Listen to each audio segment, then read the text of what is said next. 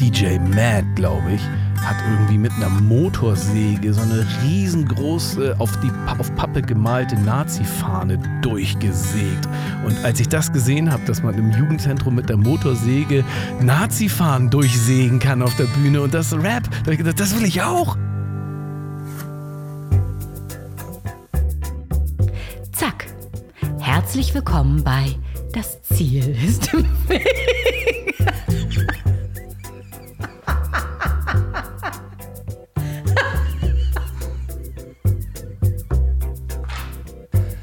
Eieieiei, willkommen in Folge 122 des Podcasts, in dem ich mit QuereinsteigerInnen und QuertreiberInnen spreche. Und das hier ist die drittletzte Folge vor der Sommerpause. Und diese werde ich natürlich auch nutzen, um ein paar neue Interviews zu führen. Und es wird auch jetzt schon eine Sonderfolge geben. Seid gespannt drauf und vor allem wir sind live zu sehen. Und zwar nicht mit diesem Podcast, sondern mit Ich hab dich trotzdem lieb, dem Podcast, den ich zusammen mit Olli P. mache. Und zwar am 11. August und 12. August in München bei Frischluft im Park am Olympiasee. Tickets findet ihr unter kinoamolympiasee.de. Das verlinke ich auch nochmal in den Show Notes und auf ponywurst.com. Und auf ponywurst.com findet ihr auch alle Informationen zur Werbung, denn diese Folge wird präsentiert von Julep Hosting. Und wenn ihr einen Podcast plant oder jemanden kennt, der einen Podcast plant, eure Mutter, euer Vater, euer Onkel, euer Nachbar, dann hört mal genau zu. Man braucht nämlich eine Hosting-Plattform, um den Podcast auf die ganzen Podcast-Plattformen bereitzustellen, wie Apple, Spotify, Amazon Music und so weiter. Und genau das macht Julep Hosting. Julep ist nicht nur ein Werbevermarkter, also eine Agentur, die für Podcasts die passenden Werbepartner sucht, so wie für diesen, sondern die haben jetzt auch ein Hosting-Angebot. Und zwar super einfaches Handling dank intuitiver Oberfläche entwickelt mit den Erfahrungen von vielen Podcastern, verschiedene Pricing-Pakete für die verschiedenen Anforderungen von den Podcastern. Das heißt, wie viel Podcasts man hat, wie oft man den rausbringt, wie viele Minuten das sind. Die Hosting-Plattform ist an einen Ad-Server angeschlossen, das heißt, man kann das auch genau auslesen gewesen.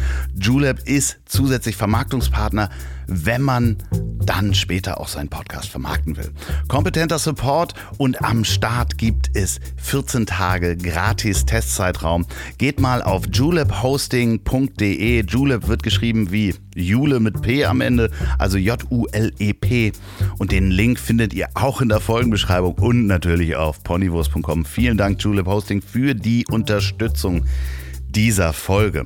Und jetzt zu meinem heutigen Gast, Björn Wahns aka Björn Beton, aka Schiffmaster, ist nicht nur fast genauso alt wie ich und hat damit die Hip-Hop-Kultur in exakt derselben Lebensphase kennengelernt, sondern Björn hat mich auch mit seiner Musik bzw. der Musik von Fettes Brot auch durch viele Sommer getragen. Vor den Toren Hamburgs haben wir uns in einer Baumschule mit dem Mobil hingestellt und wir reden über seine Jugend, den Erfolg Star Wars und über seinen Podcast Gefährliches Halbwesen. Björn, wenn du das hörst, du bist jederzeit wieder herzlich willkommen und euch viel Spaß beim Durchhören. Er wohnt in einer Baumschule und hat schon mit Nils Bokelberg in einem Bett geschlafen. Wer jetzt an eine große Hippie-Kommune denkt, liegt komplett falsch. Bei mir ist der Student, der Podcaster, der Vater zweier Pferdemädchen, ach ja, und auch Mitglied von Fettes Brot. Herzlich willkommen, Björn Beton. Wo zum Geier sind wir hier? Ja, wir sind in der Baumschule natürlich. Wie ich äh, äh, ungelogen äh, verraten habe, wohne ich in einem Baumschulgebiet. Wir, äh, ich sage auch gerne mal der Achselbehaarung Europas. Das Pinneberg, Kreis Pinneberg ist das größte zusammenhängende Baumschulgebiet Europas, nämlich die Achselbehaarung. Ah, okay. Ähm, und was das für, Bäume? ich versuche gerade. Ich versuche gerade. Also, gerade sehen wir keine Bäume. Wir sind mitten in der Natur. Ja, ich weiß doch, hier wachsen Bäume. Guck mal, da vorne, glaube ich, sind, werden äh, Weihnachtsbäume ge ah.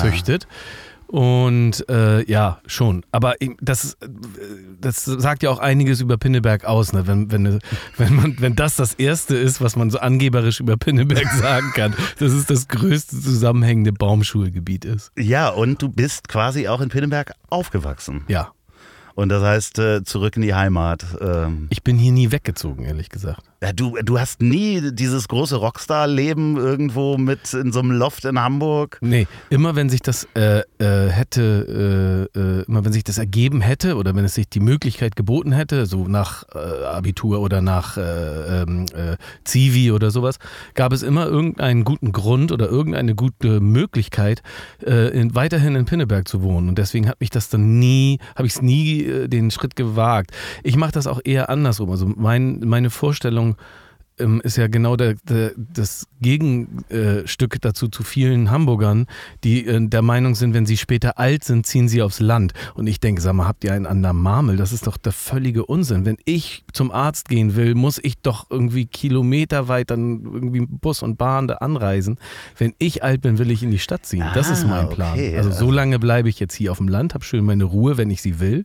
Und äh, das ganze Gewusel der Großstadt, wenn ich äh, möchte, ne, dann kann ich dahin fahren. Und das mache ich ja im Grunde genommen auch fast täglich. Und äh, schön hier aber auch meine Ruhe. Ne? Ja, aber so, ich meine, du sprichst ja mit jemandem, der quasi ja ähnlich aufgewachsen ist und auch wieder genau. dahin gezogen ist. Also ich bin auch, ich Wo? bin zwar in Hamburg groß geworden. Ja ähm, in Lemsal, Mellingstedt. Das ist bei Poppenbüttel. Das kennt fast jeder vom Namen her. Ja. Äh, und ist, ich, wenn ich auch Endstation, ne? Ja, ach, alles Endstation. Da fährt gar keine Bus, also Bus ja, aber Bahnen auch gar nicht, kein ja. Nachtbus und äh, ja, genau. So, und äh, wenn ich fünf Minuten mit dem Rad gefahren bin, war ich in Schleswig-Holstein. Also das, okay. das ist wirklich ähm, so da noch zu sagen, stolz, ja, ich bin Hamburger, äh, war dann schon auch schwierig, aber es ist noch Hamburg.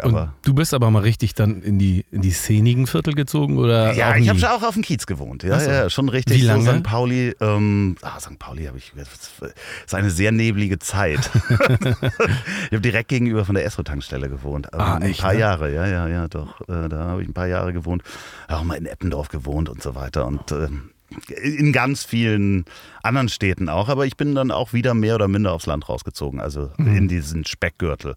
Und ich ja. kann das gut verstehen. Und äh, erstmal herzlichen Glückwunsch nachträglich zum Geburtstag. Oh, vielen das Dank, ist, äh, Dankeschön. Jetzt, wo wir aufnehmen, ein paar Tage her. Ja. Ähm, gesendet wird es natürlich später. Ja. Und ähm, ich bin die letzten Tage, das habe ich dir eben kurz im Auto schon erzählt, wir haben noch nicht viel geredet. Nee. Extra nicht. Nee. In ein Rabbit Hole gefallen, weil wir ziemlich gleich alt sind und ah. gleiche Sachen erlebt haben. Ist es so, ne? Ja, ist so. Also äh, Du nur in Lemsal und ich in Pinneberg. Genau, genau. Du bist du dann auch in Hamburg zur Schule gegangen, so wie ich? Ja, ich Also musstest du irgendwo immer, also ich, das ist ja, das war ja quasi für mich so äh, der Startschuss äh, des Erwachsenwerdens und der, der Abenteuer irgendwie, wenn ich äh, zur Schule fahren musste. Das, da hatte ich dann mein HVV-Ticket, irgendwie mein, mein, mein, mein Bahnticket und konnte dann losfahren und dann habe ich die Großstadt kennengelernt, alleine auf eigene Faust. So mit zehn, ne? Also bist ja. du nach Ostdorf ja. ins, ähm, in die Gesamtschule genau. äh, gegangen und das ist dann ja genau. schon auch eine halbe Stunde Fahrt oder was? Ja, also eher so 45 Minuten okay. mal eine Stunde oder sowas. Also ich plane bis heute, wenn ich irgendwo sein muss, plane ich immer exakt 60 Minuten ein und es passt immer, egal wo ich hinfahre. Es, sind, es dauert immer 60 Minuten. Ja, und es ist natürlich auch, wenn man gerne auch pünktlich ist, kann man notfalls zehn Minuten irgendwo vor der Tür Ey, stehen. Ich werde dafür oft sehr äh, verlacht, wie un unangenehm pünktlich ich bin. Ich war eine Viertelstunde vorher, stand ich bei dir in der Straße. Also, weil ich das auch, ja, ich kann das total verstehen. Aber äh, gerade dieses, äh, dass du nach, man muss sich das so vorstellen, liebe Hörer da draußen, Ostdorf ist jetzt schon nicht Eppendorf. Ne? Das ist schon ziemlich. Die einen sagen, es ist ein sozialer Brennpunkt, die anderen genau. sagen, das ist ein Aso-Viertel. Ja, so, so Ostdorfer Born und so, da, das ich, ist. Ich, ich habe mich da sehr wohl gefühlt. Ich fand mhm. die Schule super. Und auch die Leute, mit denen ich äh, äh, in der Klasse war, äh, natürlich so, weißt du, wie es halt in so einer Klasse von 25 Leuten ist. Man hat die Leute, die man besonders gern mag, die Leute, mit denen man klarkommt und der Rest halt. Aber so wie in allen anderen Schulen auch. Ich fand, das war eine, für mich war das eine sehr, sehr äh, gute äh, Entscheidung, dahin zu fahren oder dahin zu gehen. Jetzt muss man sich das so vorstellen, das war dann ja so 1983, dass du da alleine mit dem Ticket äh, zur Schule gefahren bist. Da jetzt für die jüngeren Hörer, da waren noch ähm, ganz andere Gruppierungen und Codes äh, von, mhm. von Jugendlichen da. Da habe ich so in diesem Rabbit Hole, in das ich gefallen bin, habe ich da selber drüber nachgedacht. Es gab zu der Zeit in Hamburg, muss man einfach auch mal sagen, richtig viele Skinhead-Nazis noch, ne? Ja, Also- aber auch so andere Gangs. Ja, genau. Die, die Six, Dis, nee, die Sixer, glaube ich, und die. Ja, krieg, krieg, Willem, Bo- äh, Wilhelmsburger Türkenboys. Ja, es gab verschiedene, So, die äh, Ghetto Kings. Ja, und- genau. So. Also gab, ich, weiß, kann mich auch erinnern, das war, also es gab viele Straßengangs, richtig. Aber ja. auch die Codes waren noch andere. Du hattest so Rockabillys, Psychobillys. Ah ja. So, Ja, ja. Also wirklich in der Stadt Gruppierungen, die auch popkulturell interessant waren. Voll. Ich kann mich sehr gut daran erinnern, als ich dann irgendwann nach äh, Schenefeld äh, gekommen bin, äh, wo ich äh, viele Leute, die ich bis heute äh, meine Freunde und Freundinnen nennen darf, äh, kennengelernt habe. Als ich da hingekommen bin, gab es irgendwann mal ein denkwürdiges Fußballturnier, wo dann die, die Skater gegen die Mettler gespielt haben, wo die, Krass. die Sprüher, die Graffiti-Sprüher und die Hip-Hopper gegen die, gegen, die, gegen die Punker und sowas. Also das war richtig scherzhaft, freundschaftlich aufgeteilt in verschiedene Gruppierungen, wer, zu welcher Gang man so gehörte. Und dann wurde Fußball gegeneinander gespielt. Es, es, ich ich glaube, ich bin mir nicht ganz sicher. Ich glaube, solche ganz straighten Zugehörigkeitsgängen oder Gruppierungen irgendwie gibt es heute, glaube ich, so nicht mehr. Nee, bin ich mir nämlich auch relativ sicher, dass das. Also ich, vielleicht gibt es das noch bei den Leuten, die sich irgendwie Elfenohren ankleben. Die So. dann, wie, wie heißt das dann? Ähm, So Cosplay oder, oder Genau, so. sowas, also Cosplayer, aber das ist ja auch nicht mehr so gruppenangehörig, wie es damals ja auch über die Oder so Musik definiert Emo war. Ne? oder sowas. Gibt es denn sowas Ja. vielleicht? Aber äh, dass man quasi schon mit der Wahl von Doc Martens irgendwie ein Statement setzen Genau. konnte, das ist, das, das gibt's, glaube ich, nicht so sehr. Das ist, glaube ich, was ja aber auch irgendwie schön und traurig zugleich ist, ne? Also so geht's mir. Auf der einen Seite war das damals irgendwie, man konnte so viel mit dem Kleidungsstil sich abgrenzen, in der Pubertät ja voll wichtig und so, man konnte damit echt eine Ansage machen, ne? wo man hin will und wer auch man von ist. seinen Eltern vor Genau, allem, ja. ne? Und das, das, ähm, und heute, das, damit konnte man halt irgendwie eine ganze Menge auch anrichten. Und das ist, kann man heute nicht mehr. Das ist natürlich irgendwie schön, dass die jungen Menschen sich so frei fühlen, das anzuziehen, was sie wollen. Und das ist das heute, wird man halt nicht schief angeguckt oder irgendwie komisch in eine Schublade gesteckt. Äh, das ist vielleicht nicht mehr so, aber dafür kann man sich halt auch nicht mehr so geil abgrenzen. Ja, das ist, aber bei uns hat sich das dann ja auch relativ schnell, also mich hat es genervt, weil ich bin Skateboard gefahren, habe aber auch Rock'n'Roll-Musik gemacht, hatte dann eine Zeit lang auch eine tolle, wo, äh, also ich und die Leute, die halt irgendwie ähm, Rockabillys waren, sagten, du kannst nicht Skateboard fahren und Rockabilly sein, wo ich sagte, was? Ich kann auch machen, was ich will. Also das war auch schwierig, ne? Also da gab es dann keine Vermischung.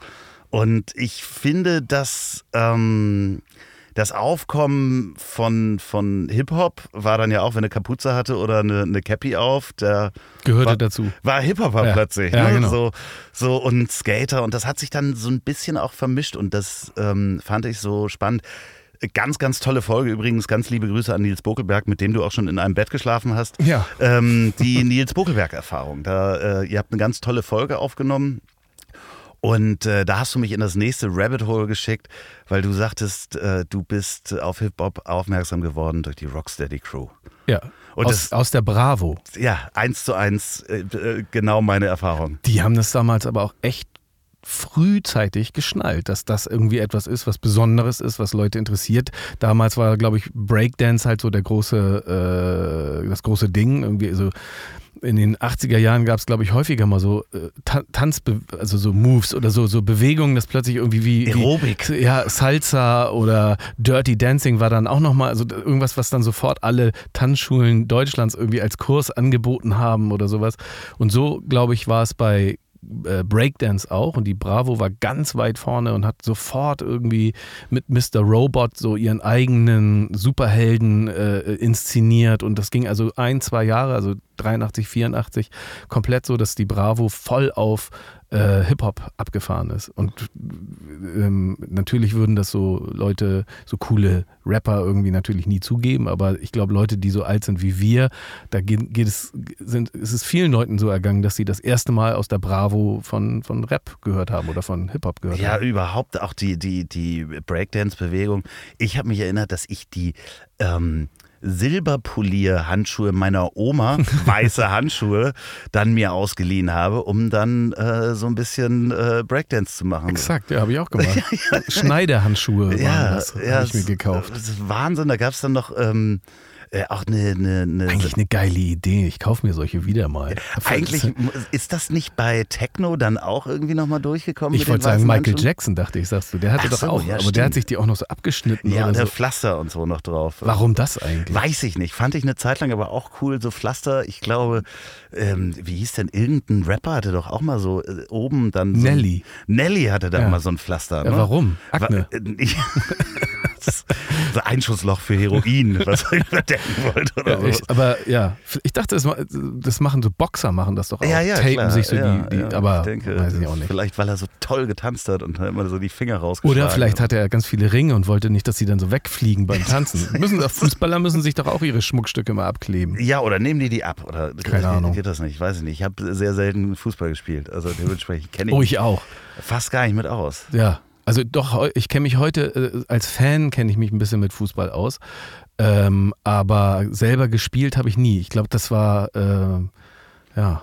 Wa- Hab ich- wa- hab ich warum nicht? Ja, sag, sag mal, ich, weil ich habe einen ähnlichen Grund. Vielleicht ist es noch eine Gemeinsamkeit. wir echt, das wäre aber unheimlich ich, jetzt. ich, ähm, äh, Bei mir ist es so, mein Vater war ein irrsinniger Fußballfan, Fußballspieler, Fußballtrainer. okay. Und äh, natürlich so äh, linke 68er-Typen, die dann Kinder bekommen haben, wollten natürlich, dass ihre Kinder sich frei entfalten. Und deswegen war da no pressure, also at all, dass mein Vater mich irgendwie in die Richtung Fußball gedrängelt hat.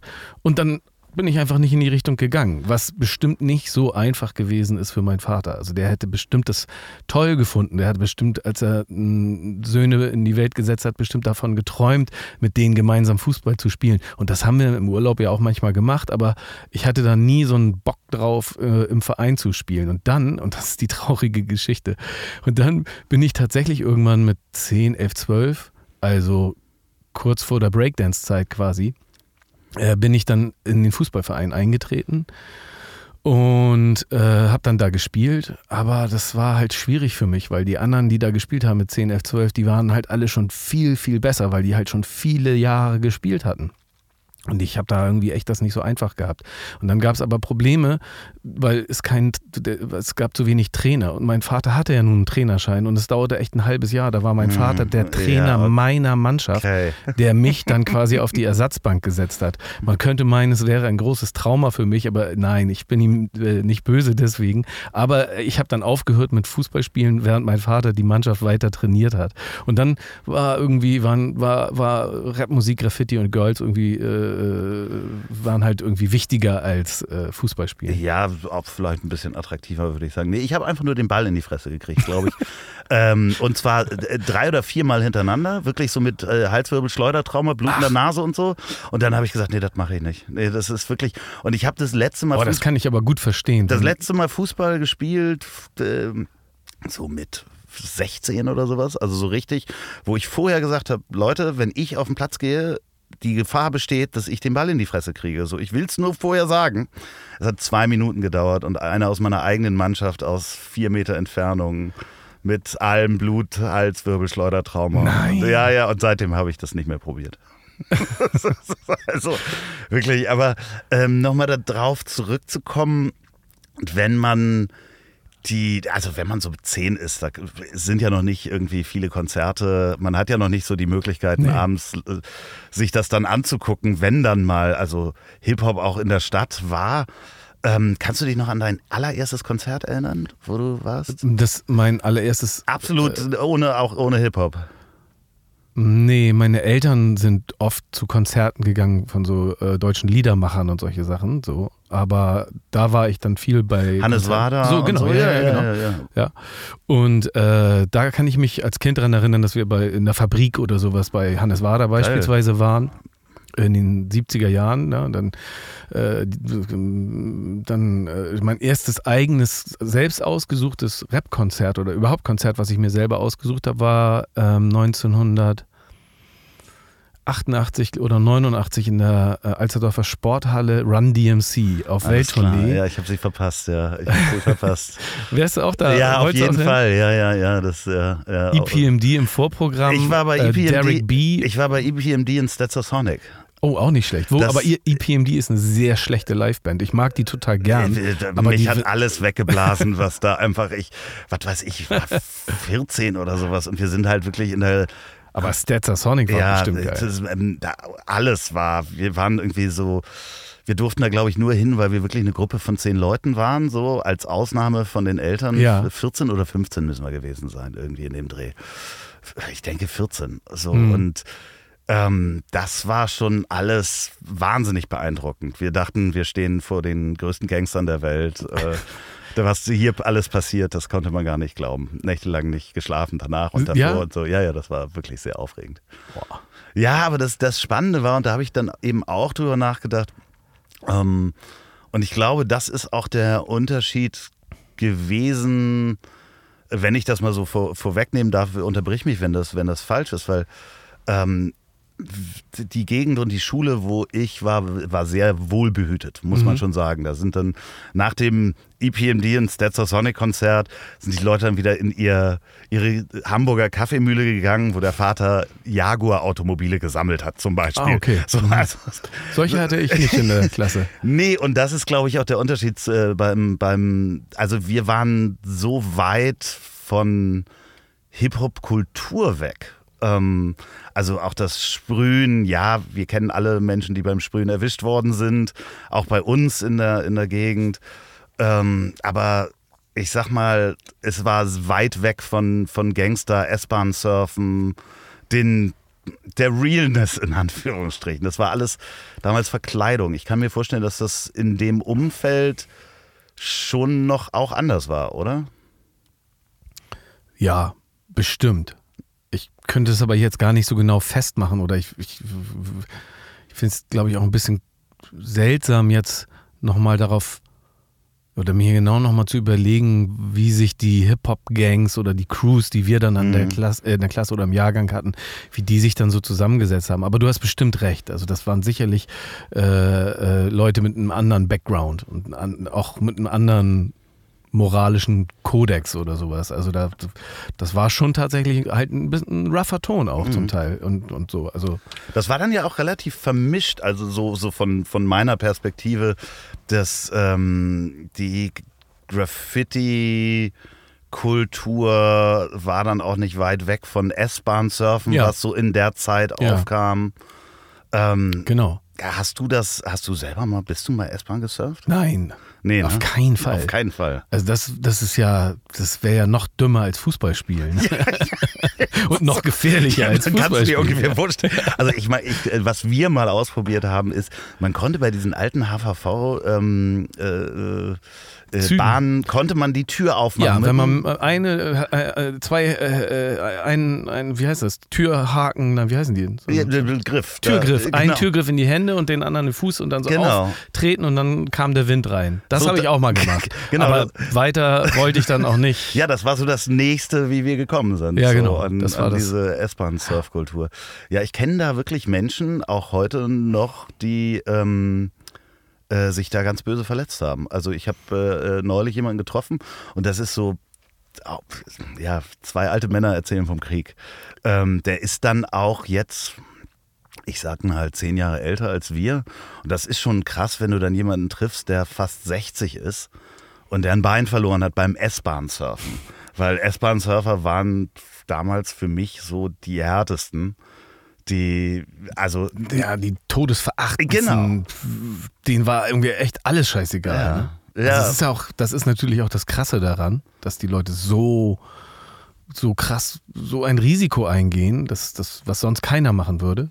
Ich war neulich, also als meine Tochter mir neulich ein Video gezeigt hat, hier guck dir das mal an und so, so einem Typen, der auf so einem S-Bahn-Waggon äh, fährt, steht oben drauf und springt dann runter von der Brücke, wo unten drunter irgendwie so ein Fluss ist, irgendwie in Berlin oder so da war ich, ich bin also ein bisschen, oh, ey, das ist scheiße, guck dir das nicht an, das ist dumm. Das ist einfach wirklich gefährlich und dumm. Ja, ach, das. Ich, oh, ich wünschte, ich könnte Windsurfen. Das wäre was für mich. Das würde ich gerne machen. Kann man sich bestimmt auch schön den, den Halswirbel Kann man alles. Das ist auch, auch gefährlich, davon mal ganz Also ich bin schon auch so ein Wassertyp, so finde ich ja. richtig gut. Und, und das würde ich, so Windsurfen oder auch, oder auch so Wellen, so, so, ne, wie heißt das? Surfen einfach. Richtig, genau. Das würde ich gerne können. Kannst du das? Ja, so ein bisschen. Also ähm, In Lehmsaal macht man das. nee, nee, nee, da fährt man dann irgendwie nach Portugal oder sowas. Aber ähm, nee, wenn man aus Lehmsaal kommt, meinte ich. Nee, da, ja, nee, das, das ist auch, ne, das war ja auch da, damals in den 80ern war das auch ein Hippie-Sport, ne? Also muss man auch mal überlegen. Ja, das also, war, also Windsurfen war so ein Hippie-Sport, der so aus Ich habe das wahrgenommen als, als reichen Sport. Nur die, nur die äh, vermögenden Leute bei uns konnten sich leisten, äh, Windsurfen zu gehen. Also ja, also ich habe das schon, schon, genau. schon gemacht, aber ich habe das eigentlich am liebsten so eher dann, als ich so äh, selbstständig irgendwie nach, nach Südfrankreich fahren konnte und so und Urlaub machen konnte. Wie alt warst du da? Äh, das weiß ich gar nicht, 20 oder sowas. Meinst du, ich kann das noch lernen? Ja klar, also auch Surfen und Windsurfen kannst du beides noch lernen, das ist kein Problem. Ich bin aber nicht so gut, denn ich kann, also Skateboard fahren zum Beispiel habe ich nie gekonnt. Mein Bruder konnte das ganz gut. Ich irgendwie ja, aber du lernst ja jetzt gerade auch wieder was. Also ich meine, du musst dich selber mal äh, überprüfen, ob du lernen kannst. Also ja, das, das kann ich. Ja. Aber, aber so körperliche Dinge sind doch, also. Aber du tanzt doch auch. Ja, das mache ich ja, da denke ich auch nicht drüber nach. ja klar, aber das ist doch auch Körperbeherrschung am Ende des Tages. Das ist ja. Ja, ähm, schon. So, also das wirst du hinkriegen. Äh, und wenn, dann Gut. jetzt solltest du das machen. Also in den nächsten Jahren, weil je älter wir werden, desto schwieriger wird das. Ja. Also Aber ich, ich probiere es, das ist ein, guter, ist ein guter Vorsatz für den nächsten Urlaub, irgendwie dann mal, ja. Kauf dir so ein Balanceboard. Da, damit fang, fang mal an. Wie so, ein, so, eine Rolle, so, genau. so, eine, so eine Holzrolle und so ein. Unglaublich gut. Das hat mir Ey, auch. Das ist unglaublich schwer und ich habe jetzt schon äh, Steißbeinschmerzen, wenn ich nur daran nein, denke. Nein, nein, das ist ja begrenzt. Also du kannst das ja auch anfangen mit, dass du dich äh, äh, festhältst und so. Das ist wirklich, wirklich gut. Weil du so viele Muskeln in deinen Knöcheln und, äh, und Beinen benutzt, unteren ja, Jetzt Beinen. erzählt er mir gleich noch, ich soll mir eine Slackline kaufen und dann drehe ich durch. Das, das weiß ich nicht, ob ich bereit bin, das zu machen. Mir, mir wird gerade ganz warm, weil du mich komplett erwischt. Ich habe eine Slackline im Garten und ich kann es nicht. Ich, ich habe mich nicht mehr getraut. Das ist, du erwischt mich gerade eiskalt. Ich, mir läuft der Schweiß runter, äh, liebe Hörer. Äh, es ist wirklich unangenehm. Ich kann nicht Slackline. Und ich dachte, also ich konnte das mal, aber ich habe mir die gekauft, weil die war irgendwie bei Amazon angeboten für 17 Euro, habe die aufgebaut, habe es einmal probiert, habe gesagt, nee, das machst du nicht alleine. Also du brauchst jemanden, der dich festhält dabei. Oder so eine lange Stange wie die ja, Seiltänzer. Das, das Problem ist, wenn du runterfällst, dann ist das wie so ein Peitschenschlag gleich. Ja. Und dann machst du halt gleich ein Salto, Hüfte gebrochen und dann liegst du da im Garten. Das äh, kann es ja nicht sein. Ja, aber äh, jetzt erzähl mir mal bitte, wenn wir hier schon vom S-Bahn surfen ja. zur Slackline kommen. Jetzt erzähl mir mal bitte, wo denn da jetzt der Vorteil bei der Slackline ist oder warum denn jetzt dieses, äh, dieses da keine, Board, wie heißt das? Ba Balance, Balance. Warum das denn? Das nee, das Balance Board ist wirklich gut. Da legst du dich, das kannst du ganz schnell lernen. In zwei Tagen bist du da sicher drauf. Und das sind so viele Muskeln, die du benutzt in deinen Beinen, die du später brauchst, damit du nicht auf die Fresse fällst, wenn du alt bist. Viele alte Leute fallen halt hin, weil sie nicht gewohnt genug, sind. Weil sie nicht genug auf dem Balanceboard genau, gestanden haben. Genau, das ist es ja, weil du nicht ausgleichen kannst. Oh Mann. Äh, wie sind wir auf dieses schmale Brett gekommen? Äh, passt übrigens sehr gut. Ähm, ich wollte dich noch fragen, sag mal, die Zeit der 80er, hast du Pen and Paper Rollenspiele kennengelernt? Ja, D&D natürlich. Ja, hast du Und auch also gespielt? als Stranger Things dann rauskam, habe ich gedacht, das ist ein Film über mich.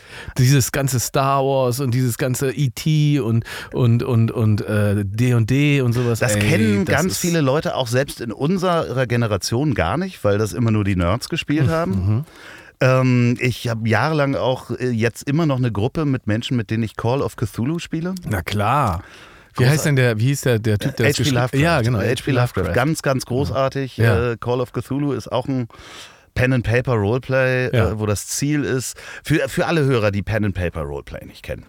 Ähm, wie würden wir das denn mal beschreiben? Also, eine Gruppe von Nerds. Eine Gruppe von Nerds trifft sich und äh, ähm, ähm, sie treffen sich und spielen in der Fantasie ein Abenteuer, wobei einer aus der Gruppe der Gruppenleiter ist, der quasi das Abenteuer initiiert und die einzelnen Charaktere in ihrer Rolle, die sie sich auf ihrem äh, Character Sheet irgendwie quasi ausgemalt oder ausgewürfelt haben, dann bestimmte Abenteuer bestehen müssen. So. Das ist quasi Würf so. Mit Würfelglück. Einer hat ein Buch und äh, kennt alle, spielt die ganze Welt quasi. Der ist mehr oder minder spielt der Gott und alle anderen Menschen. Genau. Und äh, diese Charaktere, die am Tisch sitzen, äh, dürfen dann je nach Eigenschaften würfeln. Also können halt Sachen das ist, machen. Eigentlich ist es wundervoll, weil, Ja. weil der Spielleiter oder die Spielleiterin erzählt halt einfach diese Geschichte. Und wenn man ein guter Spielleiter oder Leiterin war, hat man ja total ausufernd eine schöne Welt schaffen können. Man konnte, also jeder, der am Tisch saß, hatte wahrscheinlich eine eigene Fantasie, wie diese Gruppe von Hobbits oder von Elfen oder sowas dann nun aussieht. Und plötzlich bricht die Mauer ein und ein Whatever sie hießen. irgendein Monster steht plötzlich vor dir. Und dann muss, ist man halt gefragt, irgendwie, okay, wie äh, äh, reagiert man darauf? Und dann kann man sagen, okay, ich mach, ich versuche einen Spezialbogenschuss plus 12. Und dann hat man gewürfelt, und dann, okay, und dann stand in diesem schlauen Buch von dem Gruppenleiter oder von dem Spielleiter oder Leiterin, steht dann drin, okay, äh, wenn du über 12 gewürfelt hast, dann hast du getroffen und wenn du über 16 gewürfelt hast, hast du äh, vier Schadenspunkte gemacht und so weiter und so fort. Und wenn man halt genug Schaden bei dem Monster angerichtet hat, dann hat man gewonnen. Hast du äh, das auch Wochenenden lang gespielt mit äh, Einmal in der Woche. einmal in der Woche, wirklich äh, äh, so regelmäßige Gruppe? Hast Ja, du, ja. Hast du noch Kontakt zu deiner Rollenspielgruppe? Äh, ja, ehrlich gesagt ja. Und tatsächlich sind da auch welche dabei, die das auch immer noch heute spielen, einmal in der Woche. Aber da bin ich raus. Das, das packe ich nicht. Ja, einmal in der Woche schaffe ich auch nicht. Wir haben das eine Zeit lang gemacht, also neulich mal wieder auf, vor, vor, neulich vor ein paar Jahren. Ähm, aufleben lassen, um zu gucken, ob wir das alle noch können und haben nur diese Gruppe zusammengepackt, die sonst nichts miteinander zu tun hat im Leben, also wirklich kaum. Ja. Und es war wie, wie damals und wir sind dann Wochenende auch weggefahren und haben ein ganzes Wochenende durchgespielt. Oh, das klingt irgendwie, als Und- wenn ich das lieben würde. Ja, und zwar auch nur Call of Cthulhu gespielt. Okay. Weil das ist, ähm, da musst du nichts wissen über die Welt. Die ist halt wie unsere, nur in den 20er Jahren. Ah, okay. So, und da musst du nicht wissen, ob ein Nachtelf jetzt irgendwie Ah, nachts ja, gucken ja, kann ja. oder was ein, was ein Feldtroll ist oder Was sonst die was. Achillesferse Genau. von irgendeinem Monster ist. Genau, das- sondern du bist halt, die Charaktere wissen sowieso nicht, was da passiert. Ja. Also das ist auch die Idee Ich des Spiels. beispielsweise bin gegen Feuer resistent. Ah, Wusstest ja, du ja, das? ja, ich denke auch. Natürlich, klar. Und mich darf man nach Mitternacht nicht füttern. Ja. Ja, aber das ist auch diese Zeit und es macht ganz viel Spaß und ich habe Leute dazugebracht, die haben das früher verpasst und haben zu mir gesagt, ey, das hätte ich mal früher anfangen sollen. Oh. Ja, das ist wirklich. Sind denn so Computerspiele die moderne Variante ein also guter Ersatz dafür oder fehlt dann da irgendwie was? Äh, ist das so opermäßig, wenn ich jetzt sage, äh, habe die Fantasie und so? Nee, überhaupt nicht, weil ich finde es so schön, dass es so analog ist. Also, dass du, alle machen ihre Handys aus, du guckst, sitzt am Tisch mit einem Stück Papier, Würfeln und einem Stift. Ich glaube beispielsweise, dass mir auch nicht nur das Spielen Spaß gemacht hat, sondern auch, ich habe natürlich Star Wars auch gespielt, Star Wars äh, Rollenspiel, ähm, dass mir auch die äh, äh, dieses Geschichten ausdenken äh, Spaß macht. Und ich, jetzt komme ich nämlich dazu, das passt nämlich voll gut dazu, dass ich jetzt irgendwie Film studiere und total abfahre auf irgendwie Drehbuch schreiben und solche Sachen. Das finde ich halt total spannend und das passt natürlich gut dazu. Also ich habe mir, glaube ich, immer schon gerne Geschichten ausgedacht. Auch bei Fettes Brot ja auch immer. Das heißt, du hast ja, ich hatte das am Anfang ja gesagt, du hast jetzt äh, vor wie vielen Wochen angefangen zu studieren?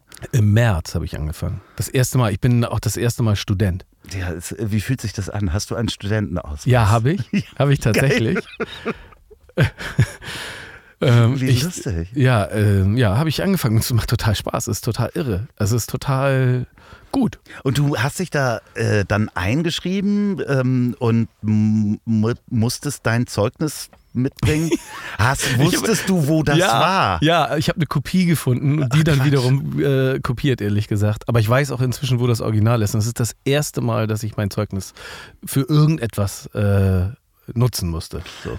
Weil du ja relativ schnell dann nach Ja. der Schule ging's halt Ja, einfach mit ja. Musik. Äh, Ja, relativ. Es hat, das ging ja noch ein paar Jährchen, so ein paar Umwege und so, aber ja, also da hatte ich da einfach das Glück, dass ich das äh, Zeugnis äh, nie brauchte. Ja, lustigerweise habe ich auch wirklich Zeugnisse äh, jahrelang nicht. Äh, ich wüsste nicht mal, wo sie sind bei mir. Man sagt gerne irgendwie in, heutigen Zeiten, ja, so ein Zeugnis ist aber auch irgendwie nicht mehr so wichtig wie früher. Aber das, glaube ich, gilt nur für eine bestimmte Sparte oder sowas von Berufen. Ich glaube, in ganz vielen Berufen ist das immer noch natürlich total wichtig. Also ist jetzt nicht zu unterschätzen. Ich würde jetzt nicht sofort irgendwie immer die Schule schmeißen, wenn ich eine gute Idee habe. Ich präsentiere euch jetzt eine Idee, die ist großartig, ist aber nicht von mir, sondern von Vincery.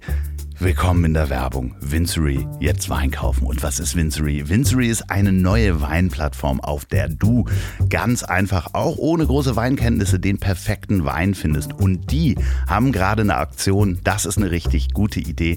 Die verkaufen Pakete von Wein und zwar alle vegan und bio. Und es gibt sogar alkoholfreie Weine und die tun was fürs Karma. Vincery.de schenkt euch jetzt beim Kauf eines Weinpakets eine Baumpatenschaft. Die hilft nicht nur, das Ökosystem wiederherzustellen, sondern auch den Kleinbauern. Weinpakete gibt es ab 25,70 Euro und ich kann euch sagen, ich habe ein Paket bekommen mit alkoholfreien und bio und veganen Wein gerade die alkoholfreien Weine haben mich wirklich umgehauen. Ich habe von Karl Jung einen Merlot getrunken zu einem Steak und äh, alkoholfrei. Und das Interessante war, dass der trotzdem die Kopfnoten hat, weil das ist nämlich ein Wein, dem ist nachträglich, nach der Kälterung, der Alkohol entzogen worden. Das heißt, er hat die Kopfnoten Johannisbeer und so weiter noch drin, obwohl er gar keinen Alkohol hat. Kann ich sehr empfehlen. Guckt mal unter vincery.de slash specials slash vegan.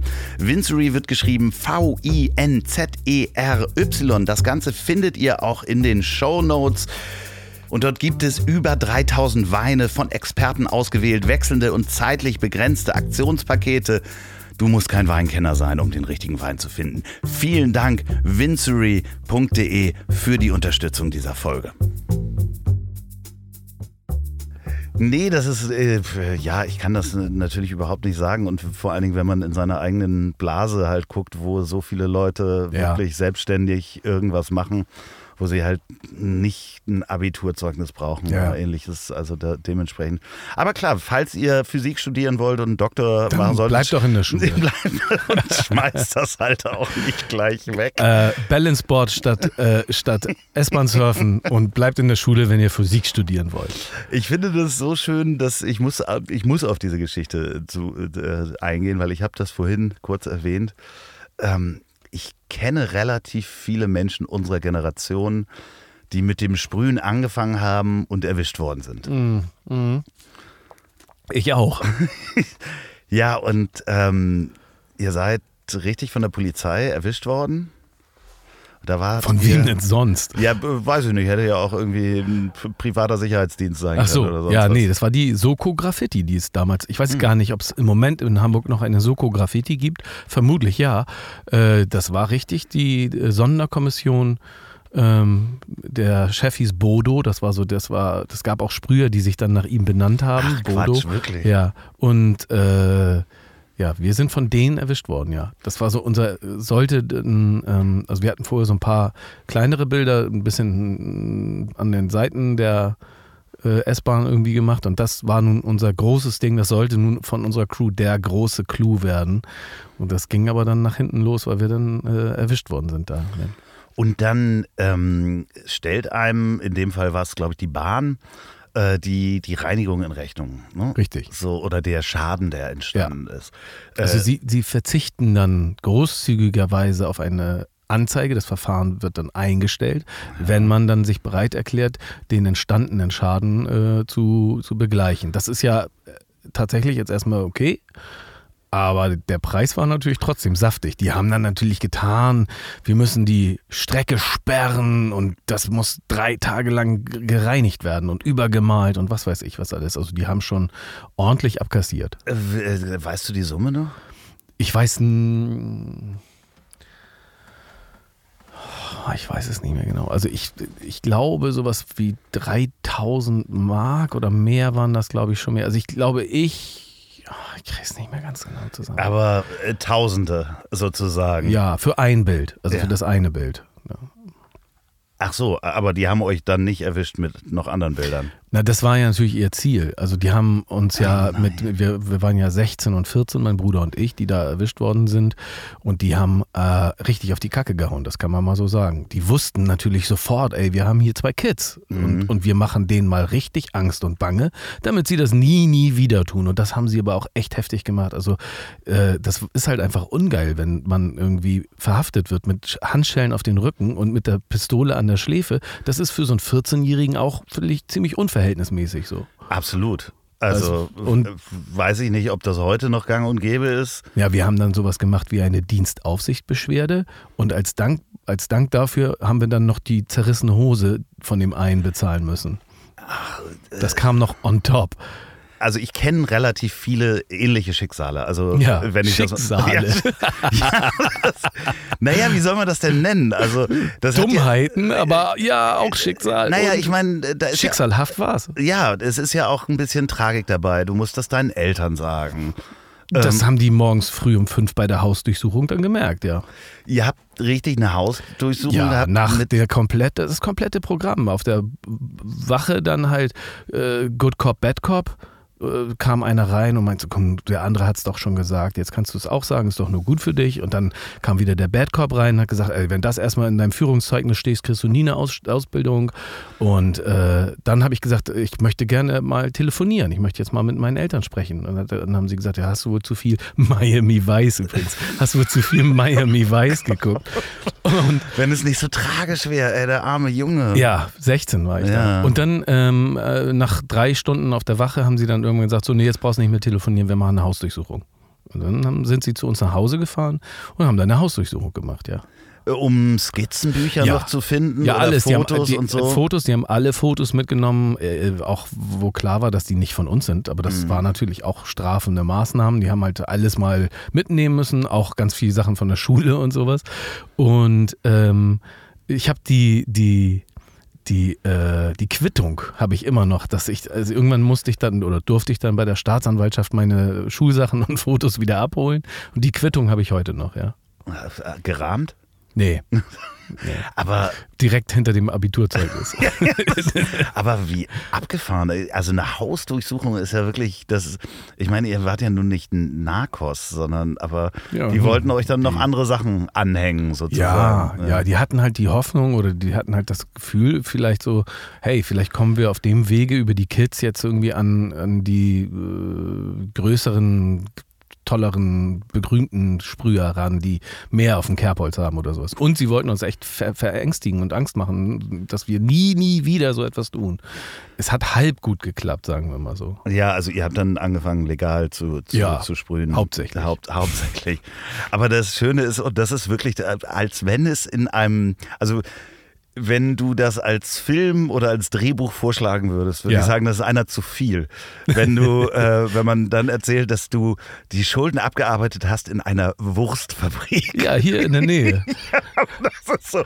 Da würde ich sagen als Produzent, nee, warte mal, das ist jetzt zu viel. Eine Wurstfabrik ist schon wirklich comichaft. Der Junge muss So, es wird noch schlimmer. Und pass auf, ich, ich verrate das jetzt schon, ne? aber dann kann ich trotzdem ein Drehbuch schreiben, weißt du? Äh, Ja, ja Okay, ich verrate, wie es weitergeht.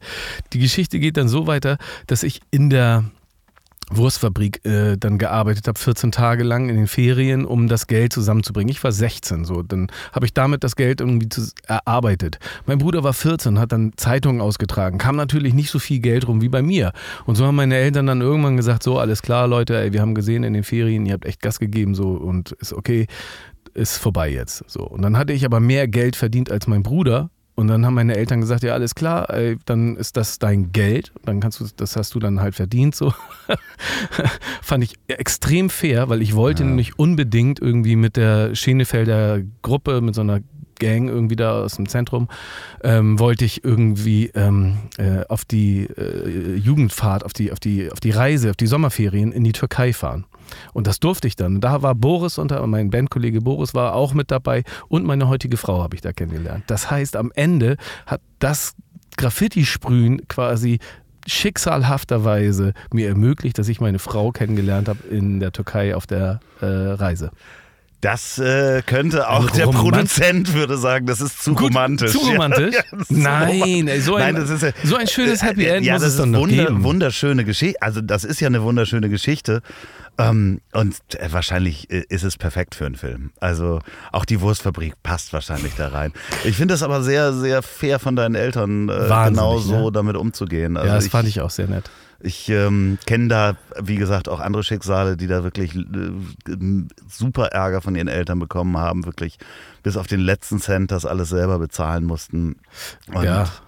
Ähm, ja, das ist halt, ähm, ja, es gibt dann äh, äh doch äh, schöne, schöne Erinnerungen, wo man auch im Nachhinein dankbar sein kann. Und Ach, für deine ich auch. Eltern war es wahrscheinlich dann auch zwar viel Geld, aber ähm, ja, äh, wie gesagt, ich habe das Geld dann das, das, Geld, was ich da in der Wurstfabrik äh, äh, verdient habe, das hat dann ausgereicht, mein, meine Schulden zu tilgen und ein bisschen was ist übrig geblieben. Meine Eltern werden sicherlich für meinen Urlaub nochmal ein bisschen was dazu gegeben haben. Ich, wirklich sehr nett. Aber, aber wie, wie, was war das für Arbeit in der Wurstfabrik? Ähm, viel, äh, ich war erstaunt darüber, dass in so einer Wurstfabrik halt doch ähm, sehr viel Handarbeit irgendwie letztendlich war. Das heißt also, wenn in so einer Dose fünf Würstchen reinkommen, dann sind da halt irgendwie lauter Reihen von äh, Mitarbeiterinnen und Mitarbeitern, die halt irgendwie diese abgezählten Würstchen dann da reinballern. Und ich, ich habe mehrere Tage zum Beispiel da gearbeitet, die diese fünf Würstchen kommen in die Dose, werden auf so ein Fließband gestellt, dann fahren die unter so einer Salzwasserdusche vorbei. Wurstwasser sozusagen. Das Wurstwasserdusche. Quatsch. Ja. Bis oben hin vollgefüllt. Dann werden die in so einem Sammelbecken irgendwie gesammelt. Und dann ist da ein Typ, der ganz alleine da steht und die Dose Würstchen nimmt, so einen Deckel drauf tut und dann auf so ein Pedal tritt und dann wird, die wird der Deckel zugedreht quasi von diesem, von der, von der Dose. Und das macht er quasi den ganzen Tag ununterbrochen und dann schiebt er die Dose so weiter auf so ein Auslaufband. Und da stand ich dann nun und habe in so einer Lore, so, so, in, so einem, so einem, in so einem Gitterkasten, halt hunderte, ich glaube so mehrere hundert äh, Dosen passen halt in eine so eine Lore rein, äh, da dann äh, gestapelt und die dann nachher weggefahren. Und dann und zwar dann wurden die nochmal so erhitzt halt. So, das war mein Job, dass ich den ganzen Tag so, so hunderte Dosen weggeschoben Für mich das wichtigste Wort dabei ist Wurstwasserdusche. Die Wurstwasserdusche, ja. ja so äh, ähm, so habe ich mich aber auch gefühlt, als ich nach Hause gekommen bin. Ich, jetzt, ich muss auch ganz dringend unter die Wurstwasserdusche. ich habe hab noch nach dem Haarewaschen danach immer noch nach, nach, nach äh, Würstchen gerochen. 14 Tage lang. Lustig, es ist so lange her und ich weiß es immer noch so genau. Es hat ja, mich, man hat, muss mich äh, umgehauen haben. Ja, aber Gerüche sind auch das, was am längsten bleibt, glaube ich. Ne? Ist Stimmt. irgendwie so in der Erinnerung. Ähm, so, aber äh, wann ging es denn dann so, so, also ihr habt ja in Jugendzentren angefangen, äh, Musik zu machen, mehr oder minder. Ne? Also andere Möglichkeiten gab es dann ja gar nicht wirklich, um sich auszuprobieren. Mhm, genau. Mhm. Und äh, wann war so der Punkt, wo ihr sagtet, okay, das äh, äh machen wir jetzt fest und ganz und wird zum Beruf oder war das dann also Jahre später, nachdem ich in der Wurstfabrik gearbeitet habe, auf jeden Fall. okay. Dazwischen lagen ja, also da war ich 16 und äh, ich habe mit, weiß ich nicht, Abitur mit 18 oder 19 oder sowas gemacht. Und danach habe ich, da habe ich schon mit 18, 19 habe ich schon angefangen, Musik zu machen ähm, weil ich irgendwann gemerkt habe, dass mich bei diesem ganzen Graffiti-Sprühen und sowas, weil ich war auch immer schon, äh, hatte immer schon zwei Plattenspieler und ein Mischpult und habe auch immer Mixtapes aufgenommen und solche Sachen und irgendwie wurde das immer wichtiger und immer spannender und dann habe ich irgendwann selber Rap-Bands aus, aus äh, Hamburg irgendwie kennengelernt. Also Leute, die damals auf Englisch gerappt haben, aber auch schon die ersten Bands, die dann auf Deutsch gerappt haben. Und das fand ich, also die Idee ey, dass man diese Musik, die es bisher nur auf Englisch gab, dass das auch auf Deutsch geht, ne? Da war ich, war ich völlig umgehauen. Das fand ich so super. Tolle Idee. Das will ich auch. Und dann, genau, dann habe ich irgendwann, also ich habe angefangen selber äh, Texte zu schreiben und, und mit, mit Tobi von äh, der Tobi und das Boot oder der Fünf Sterne Deluxe und mit Dr. Renz, der ja damals mit, mit äh, ihm in einer Band war, die habe ich dann kennengelernt, die auch äh, in der Nähe von der Wurstfabrik hier wohnen, ah. wohnten damals in äh, Halstenbeek. Und äh, das, als, ich, als ich die kennengelernt habe und habe die dann so ein bisschen angesteckt mit der Idee, ey, lass uns das doch mal auf Deutsch machen, das fand ich richtig gut. Und dann irgendwann gab es in Hamburg ein kleines Konzert in so einem Jugendzentrum auch und da habe ich dann die absoluten Beginner gesehen. Und zwar mit der Show, dass ich weiß nicht wer, ich glaube DJ Mad, glaube ich, hat irgendwie mit einer Motorsäge so eine riesengroße, auf, die, auf Pappe gemalte Nazi-Fahne durchgesägt.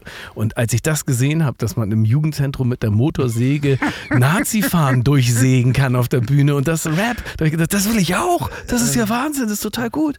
Das ist ja Punk und alles, das ist ja super. Da, das will ich, das jetzt erst recht, jetzt will ich das auch machen. Und dann haben wir das halt einfach auch gemacht mit äh, Tobi, äh, mit Martin und, und, und ich. Und dann kam Boris dazu und dann, ja. Zack. Ja. Also wenn. Ach so, aber um deine Frage zu beantworten. Ja. Ehe, das, ehe wir dann auf die Idee gekommen sind, dass das jetzt irgendwie was sein könnte, wovon wir leben können, da sind ja nochmal Jahre ins Land gegangen, weil wir das irgendwie, ja, also ähm, äh, ich habe dann, also ich glaube, für, für, für meine beiden Bandkollegen ähm, was also ich habe dann vorher schon gejobbt ähm, und nebenbei halt dann Musik gemacht, während äh, meine beiden Bandkollegen Zivildienst gemacht haben. Und während des Zivildienstes, da war es dann das erste Mal so, dass wir uns monatlich, weiß ich nicht, 100 Mark oder sowas ausgezahlt haben. Und ähm, das war natürlich dann so das erste Mal, dass wir vom Musikmachen überhaupt Geld uns monatlich ausgezahlt haben. Das war irre. Da war wart ihr so äh, 21, 20, irgendwie ja, so. Wie alt ist ne? man so mit dem Abitur? 19, ja. dann mit, mit ja, 20 vielleicht. Ja, ja, ja, ja. Abgefahrene Zeit. Wenn ihr die äh, Diskografie durchgehen wollt, das habe ich dir auch schon mal gesagt, hört mal bitte die Folge von Nils Buckelberg, von der Nils Buckelberg-Erfahrung, weil das kann gar niemand besser machen. Also wir müssen nicht durch alle Platten gehen. Ich habe, glaube ich, von den zehn habe ich, glaube ich, acht gekauft. Oder mhm. Äh, wirklich, also äh, dementsprechend äh, äh, einige Pflastersteine deiner Einfahrt äh, äh, habe ich.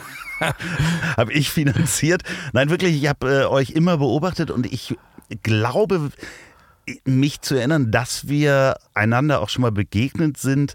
Und zwar haben wir so 1995 angefangen mit einer Internetagentur in den alten Wendenstraßenhäusern. Mhm. Sagt dir das was? Die, nee. Die, und da äh, war damals Gero, der äh, hat eine Show gehabt auf Sat 1 mit so langen An den erinnere ich mich, ja. Genau. So, und da kamen öfter mal Menschen vorbei, weil das alles auch im Musikumfeld war und wir haben dieses Musikmagazin Sub Audio gemacht. Das war so das erste deutsche Musikmagazin im Internet. Ah, okay. Internet. Ja, ja, in diesem Internet. Und äh, da kam dann Smudo mal vorbei und ich glaube, einer von euch war auch mal zu Besuch. Äh, auf jeden Fall haben wir lange danach auch noch äh, lange diskutiert, weil da, da, wurde sehr viel Marihuana geraucht. Ach. Ja, ja, ja. Von verschiedenen Menschen. Ich weiß nicht, äh, da haben wir sehr lange drüber, drüber uns unterhalten. Ich weiß nicht, wann das war, 98 oder sowas, dann später. Ähm, ob ihr denn auch Marihuana rauchen würdet. Das müssen wir heute nicht beantworten. Ach. Aber das war damals so ein Ding, dass man Musik gehört hat und äh, äh wir haben dann da auch äh, äh, Buster Rhymes Interviews gemacht, der sich an den, im Hotelzimmer unter einer Decke einen riesigen Blunt gebaut hat und wir haben das quasi, wir waren die ersten, die so Videostreaming gemacht haben und so weiter. Wow. Und äh, ja, das war alles total abgefahren.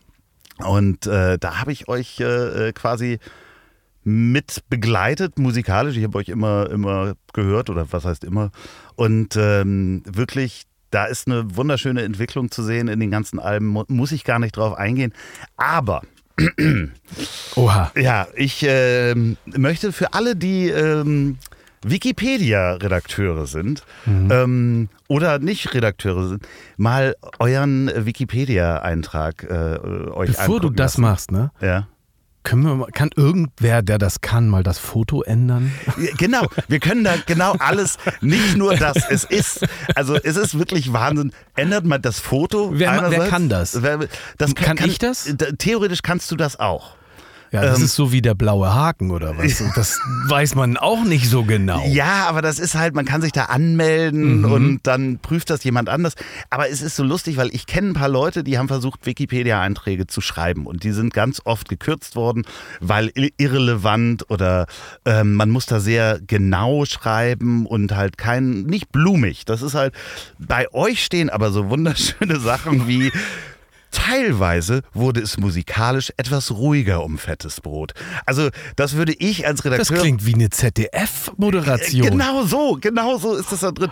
Und dann so Sachen wie, ähm, den Fans wurde 2000 das Warten erleichtert. Entschuldigung, lieber Redakteur, woher nimmst du die Information, dass die, das Warten schwer war? Also das ist wirklich, der Artikel ist sehr einzigartig äh, äh geschrieben. Oh, das ist aber, das, aber es klingt so, als wenn das ein Mensch mit sehr viel viel ja, Leidenschaft. Auf jeden Fall, aber das ist ja eigentlich auf Wikipedia nicht erwünscht. Ja.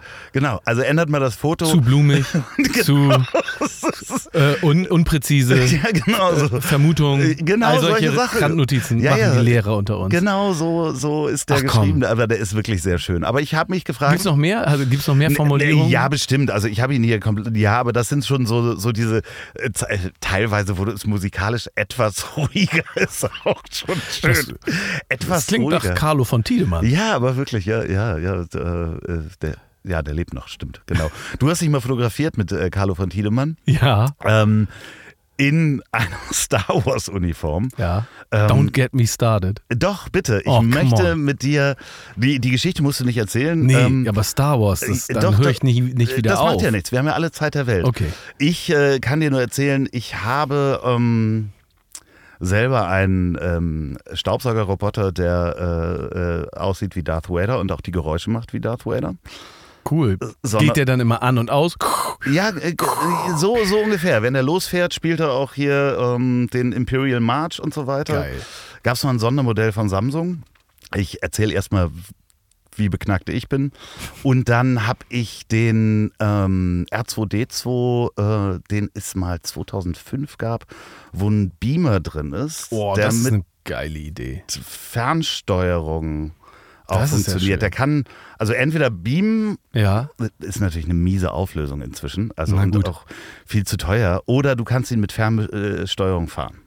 Und cool. die Fernsteuerung ist so ein Millennium Falcon, wo du ah, okay das rausfahren kannst. So, jetzt bist du dran. Ja, ich habe den, ich habe äh, den ganzen Spielzeugkeller voll mit äh, Star Wars Kram tatsächlich. Und es ist, äh, mich hat neulich jemand, als ich, ich habe mich da neulich in einem Zoom-Call, so, habe ich mich auch in, in Rage geredet und mehrere Stunden da gerantet. Und am Ende hat der Mann mich dann gefragt, wisst ihr, weißt du eigentlich was, ich kann immer nicht so ganz genau verstehen bei Star Wars-Fans, wo eigentlich die Liebe ist. Weil die Leute sich im Grunde genommen immer sehr viel über Star Wars aufregen aber man fragt sich so ein bisschen, wo bleibt denn da die Leidenschaft und das, was, was finden sie eigentlich noch gut, wenn sie so viel schlecht finden? Und das geht mir natürlich auch so. Ich könnte stundenlang darüber mich beschweren, was ich alles an den Prequels und den Sequels blöde finde und was irgendwie nicht so gut gelaufen ist und so. Und es gibt ganz viel auch bei Star Wars an, an, an, an Sachen, die ich jetzt äh, äh, hier Serien oder sowas, die ich jetzt, die komplett an mir vorbeigegangen sind. Aber es ist wirklich so, dass die Originaltrilogie also die, die Filme 3, jetzt muss ich überlegen, nee, 4, 5 und 6 genau, natürlich, ja. ähm, äh, dass die, die sind für immer in meinem Herzen. Und die finde ich einfach nach wie vor die, die interessantesten, bestdesignten, schönsten, wahnsinnig gut geschriebenen äh, Filme, äh, die ich total aufregend finde. Natürlich mit all so äh, Sachen, die man heute vielleicht anders sieht, hat natürlich bestimmt auch wieder so einen nostalgischen Blickwinkel irgendwie, dass ich damit aufgewachsen bin und sowas. Und ich habe mir immer früher Star Wars Spielzeug gewünscht und hatte nie genug Geld, mir das zu kaufen. Und deswegen bin ich jetzt, wenn ich jetzt irgendwie meinen mein Keller voller Star Wars Kram habe und dann halt auch die, so, dass ich jetzt nicht mehr so einen kleinen, so eine kleine Figur vom Stormtrooper habe, sondern selber so eine lebensechte Original-Nachbildung davon habe, das ist dann natürlich das Allerbeste. Es ist wirklich faszinierend, weil die Ästhetik und das Design sind wirklich zeitlos. Ja, ikonisch und das gibt es auch in keinem, also kein anderer Film hat das so, so durchgezogen, dass also jedes Raumschiff ist, erkennt jeder Mensch auf der Welt so ein Design wie Stormtrooper oder auch so ein ödeliges Design wie der Millennium Falcon, das weiß, hat jeder, selbst die Leute, die die Filme nicht gesehen haben, wissen, was das ist. Und das ist schon krass. Also ich bin da äh, komplett bei dir. Also wie gesagt, das ist ja auch unsere Generation, hat das geprägt. Ich äh, glaube, wir waren zu jung, um sie im Original im Kino zu sehen. Auf äh, äh Video haben wir sie Genau. Ich weiß noch genau, an welcher Stelle mein Vater zu, ausgemacht hat, weil wir essen wollten. In Anführungsstrichen, wollten. genau. Wir wollen alle essen. Jetzt wollen wir aber essen. Oh ich, ich, muss das noch zu Ende sehen. Nein, das war, ähm, das ist immer noch sehr beeindruckend. Und ich glaube, dass ähm, auch filmisch, um da nochmal zu deinem Studium dann zurückzukommen, ist da ja eine ganze Menge passiert. Also wenn die, die, die, gerade die ersten Filme haben noch richtig äh, designte Räume, was dann in äh, 1, 2 und 3, also die, die dann später kamen, ähm, so komplett weggefallen ist, weil man alles irgendwie in CGI gemacht hat. Es gibt so eine wunderschöne Kritik. Ähm, es wird entweder gegangen und geredet oder gesessen und geredet, aber man hat, man nimmt nicht mehr diesen kompletten Raum wahr, also so, so Shots und da wird es dann wirklich sehr nerdig. Sie können hier 30 Sekunden vorspulen. Äh, ich glaube, als Darth Vader sich ähm, die Maske aufsetzt, gibt es so eine Kamerafahrt, die so um dieses, die, den Raum im Raum, der ja, da ist, ja. so rumfährt. Ja. Und das kann man einfach in CGI ja gar nicht nachbauen. So, also so eine, so eine tiefe in einem Raum. Ich kann es. In, dem, in äh, Empire Strikes Back meinst du? Ja, genau. diese Meditationskammer. Genau. Ja. So, und sowas fehlt natürlich diesen anderen Filmen, die sie in CGI gemacht haben, komplett, weil sie einfach keine Aufbauten gemacht haben, sondern einfach gesagt haben: hier Hintergrund, ihr lauft einen ewig langen Gang ja, lang. Das, und ich glaube auch, dass das die Filme, dass die Originalfilme einfach wahnsinnig gut altern ja. und die ganzen äh, CGI-Prequels äh, schlecht altern, weil man halt die Entwicklung, jetzt würde man das schon ganz anders machen. Und die Sequels, also jetzt die letzten Filme, die sind dann natürlich schon wieder viel realistischer von der, von der ganzen, von der ganzen Computertechnik her. Aber dafür, finde ich, äh, merkt man dann halt, wie schwach die Stories dann beispielsweise da sind bei den letzten Filmen, die man dann jetzt im Kino gesehen hat. Und äh, wahrscheinlich wird es dir, und da sind wir schon wieder in der Nostalgie, Nostalgie-Rutsche, wird es dir dann auch äh, äh, so gehen, dass dann natürlich Mandalorian irgendwie die Herzen hat höher schlagen lassen. Das Defi ist wirklich so. Definitiv, so. wobei ich einige Folgen halt wirklich äh, ähm, irgendwann mit Hass auch geguckt habe, weil einige Folgen waren wirklich so ausgelutschte Stories, die halt, ähm, also es gibt diese eine Spoiler Alert, Story, wo dieses Dorf trainiert wird mit Holzstöcken ja, ja, und so weiter. Ja, das hast du schon 40 Mal gesehen, was da passiert. In, in, 70 anderen Filmen, das war und Serien, das war dann schon zu abgegriffen. Guck mal, da läuft ein Hase. Jetzt oh, ist er in der Hecke. Ja, ja, ich habe ihn. Äh, hier läuft ein Hase vorbei. Wir sind wirklich da, wo. Oh, guck mal, da kommt noch. Ist das Kaninchen oder Hase? Was meinst du? Das ist ein Hase.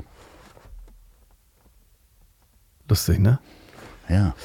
Ähm, ja, was wollte ich noch sagen? Ach so, was ich, was ich an Mandalorian so ein bisschen komisch finde, ist, ähm, dass sie äh, äh, sich dafür total feiern, dass sie immer wieder dieselben Charaktere auftreten lassen. Irgendwie. Dann mhm. kommt irgendein Background-Character aus den Originalfilmen, wird plötzlich dann jetzt wieder irgendwie hervorgezaubert und nochmal schöner irgendwie eingebaut äh, in der neuen Folge von Mandalorian. Das brauche ich gar nicht. Also ich, ich, hätte manchmal lieber irgendwie, dass sie statt immer sich selbst wieder so äh, zu zitieren, einfach mal die Welt ein bisschen größer machen und nochmal neue Sachen erfinden. Aber ey, mir hat das gut gefallen. Beide Staffeln haben mir sehr gut gefallen und ich bin sehr gespannt nach dem Staffelfinale von, äh, von, dem, äh, von der zweiten Staffel, wie sie aus der Misere, ja, die sie sich da selber, genau, wie sie da ja, wieder rauskommen Was wollen. wir natürlich nicht verraten werden, ist das. Was? Äh, nee, das verraten wir nicht. Jabba the Hutt ist schlank geworden und äh, ist auf dem Balanceboard unterwegs.